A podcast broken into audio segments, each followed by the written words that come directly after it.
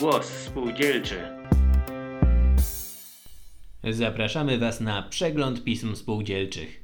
Dzięki uprzejmości oficyny naukowej przedstawiamy Wam fragmenty serii Kooperatyzm. Autorką dzisiejszej lektury jest Janina Ginet-Wojnarowiczowa.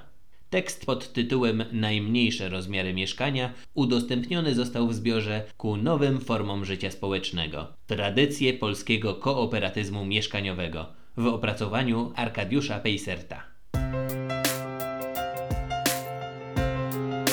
Głos spółdzielczy. Anglicy, którzy od dawna dbają o zdrowe, wygodne i własne mieszkanie, ustalili normę dla mieszkania najmniejszego, przeznaczonego dla rodziny robotniczej, na cztery pokoje z łazienką. Wychodząc z założenia, iż dla większej rodziny potrzebne są trzy oddzielne pokoje sypialne: jeden dla rodziców i dwa dla dzieci, osobny dla dziewczynek i chłopców, i co najmniej jeden pokój mieszkalny z kuchnią, tak zwana kuchnia mieszkalna. Łazienkę zaś zalicza się tam do ubikacji tak niezbędnych, jak na przykład u nas kuchnie. W podobny sposób zapatrują się na potrzeby mieszkaniowe mas i inne kraje na zachodzie, jak Holandia, Belgia, Niemcy, Austria, Francja, Szwajcaria, które przypisują mieszkaniu wielką rolę gospodarczą i kulturalną. Wysokie koszta budowlane spowodowały przede wszystkim zmniejszenie powierzchni samego mieszkania przy zachowaniu wymaganej, zasadniczo nie dającej się zmniejszyć ilości izb.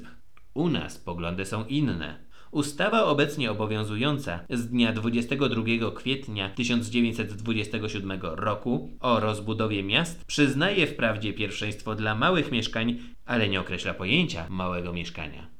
Ten sam błąd powtarza rządowy projekt ustawy o popieraniu budowy tanich mieszkań. Przewiduje on wprawdzie ścisły podział kredytów na budowę mieszkań jednopokojowych 60%, dwupokojowych 20% i trzypokojowych 20%.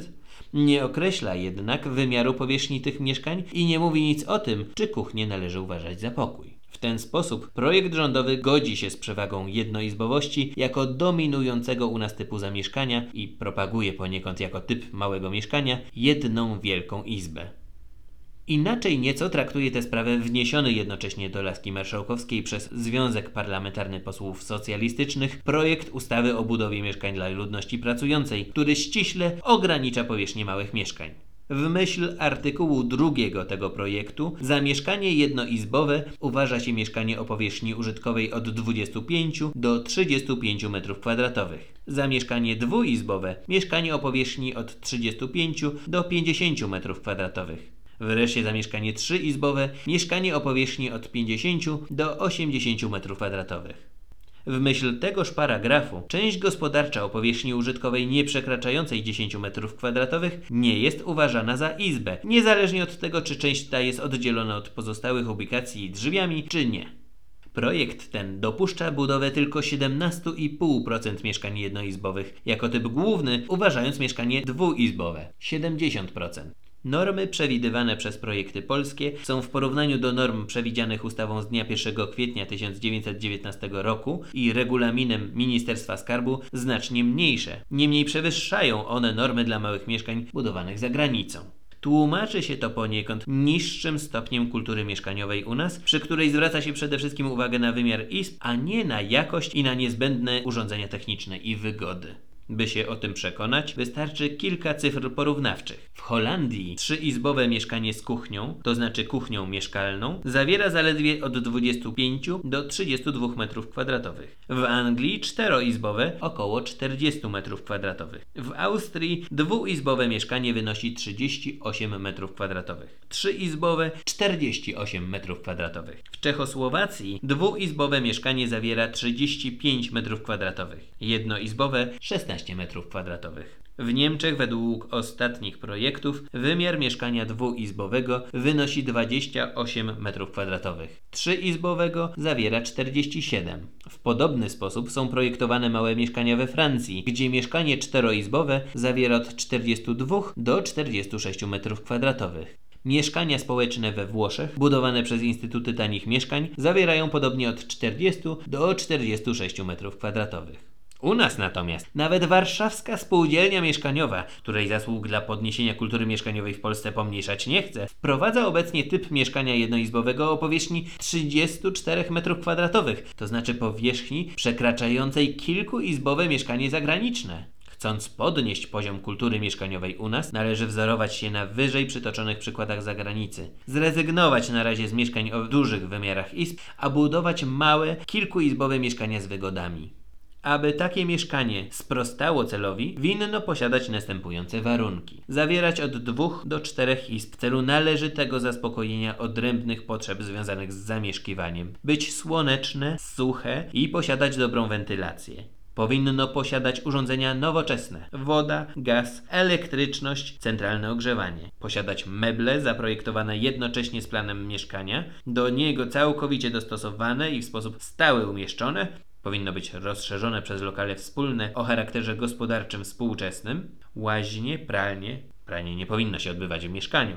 Żłobki, przedszkola, biblioteki, sale zebrań i tym podobne. Przy projektowaniu mieszkań należy przewidzieć w miarę możliwości podział jego na odrębne ubikacje, odpowiadające zasadniczym czynnościom wykonywanym w mieszkaniu, jako to spanie, gotowanie, jedzenie, mycie, mieszkanie. Wykonywanie wyżej wymienionych czynności w jednej izbie należy uważać za nader niewskazane. Sen, wymagający ciszy i dobrego powietrza, nie będzie pokrzepiającym w pokoju pełnym gwaru i zapachów kuchennych. To też daleko lepszym zadośćuczynieniem tej potrzebie będzie stworzenie małych pokoi sypialnych, czy też nisz posiadających dobrą wentylację. W Holandii za wystarczający pokój sypialny uważa się ubikację od 4 m2 począwszy, kończąc na 10 m2. W Anglii od 6 do 12 m2 pokoje sypialne o podobnych wymiarach, prócz łóżek, mieszczą stolik nocny i szafę w ścianie na ubrania i bieliznę. Z uwagi na mały wymiar pokoi sypialnych, umywalkę umieszcza się w małych mieszkaniach w niszy w pobliżu kuchni lub korytarza. U nas pojęcie porządnej kuchni łączy się całkowicie z wielkimi jej wymiarami. Dowodzi to również niskiego poziomu naszego gospodarstwa domowego. Ustawiczne bieganie po 20-metrowej i większej kuchni jest uważane u nas za konieczną funkcję gospodyni.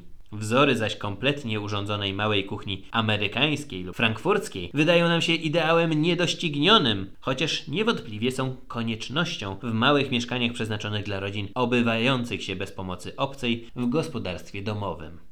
Na powierzchni od 3 do 6 m2 mogą być rozmieszczone kuchenka węglowa i gazowa, stół do pracy i nad nim kredens na produkty i naczynia, z drugiej strony stoł zlew i zmywak, a nad nim szafka lub półki na naczynia. Praca gospodyni w takiej kuchni może być wykonywaną w sposób siedzący, bez potrzeby ustawicznego biegania. W Holandii kuchnie takie pomimo swych miniaturowych wymiarów 4 m2 są odseparowane drzwiami szklanymi od pokoju mieszkalnego. Przestrzeganie małych wymiarów kuchni uniemożliwia także spożywanie potraw i zabawy dzieci w kuchni. Do celów tych używany jest pokój mieszkalny, w którym poza godzinami posiłków dziennych rodzina spędza swój wolny czas. Pokój mieszkalny w ten sposób wykorzystywany musi być największy. W Holandii przeważa typ pokoju o wymiarach 16 m2, w Austrii od 15 do 18, w Niemczech od 13 do 15. W pokoju mieszkalnym, poza stołem i ławką, spotykane są często szafy w ścianach na ubrania i różne sprzęty. Rozgraniczenie czynności możliwym jest naprawdę tylko przy rozgraniczeniu przestrzeni mieszkalnej na kilka oddzielnych izb. Najmniejsza ich ilość, jeśli zrezygnować z narzucającej się logicznie liczby czterech, to, zależnie od wielkości rodziny, jedna lub dwie izby sypialne z izbą mieszkalną z kuchnią. Mieszkanie jednoizbowe, nawet gdy izba mieszkalna uzupełniona jest przez niszę kuchenną i alkowę sypialną, musi być traktowane jako zło konieczne, dopuszczalne dla rodzin bezdzietnych.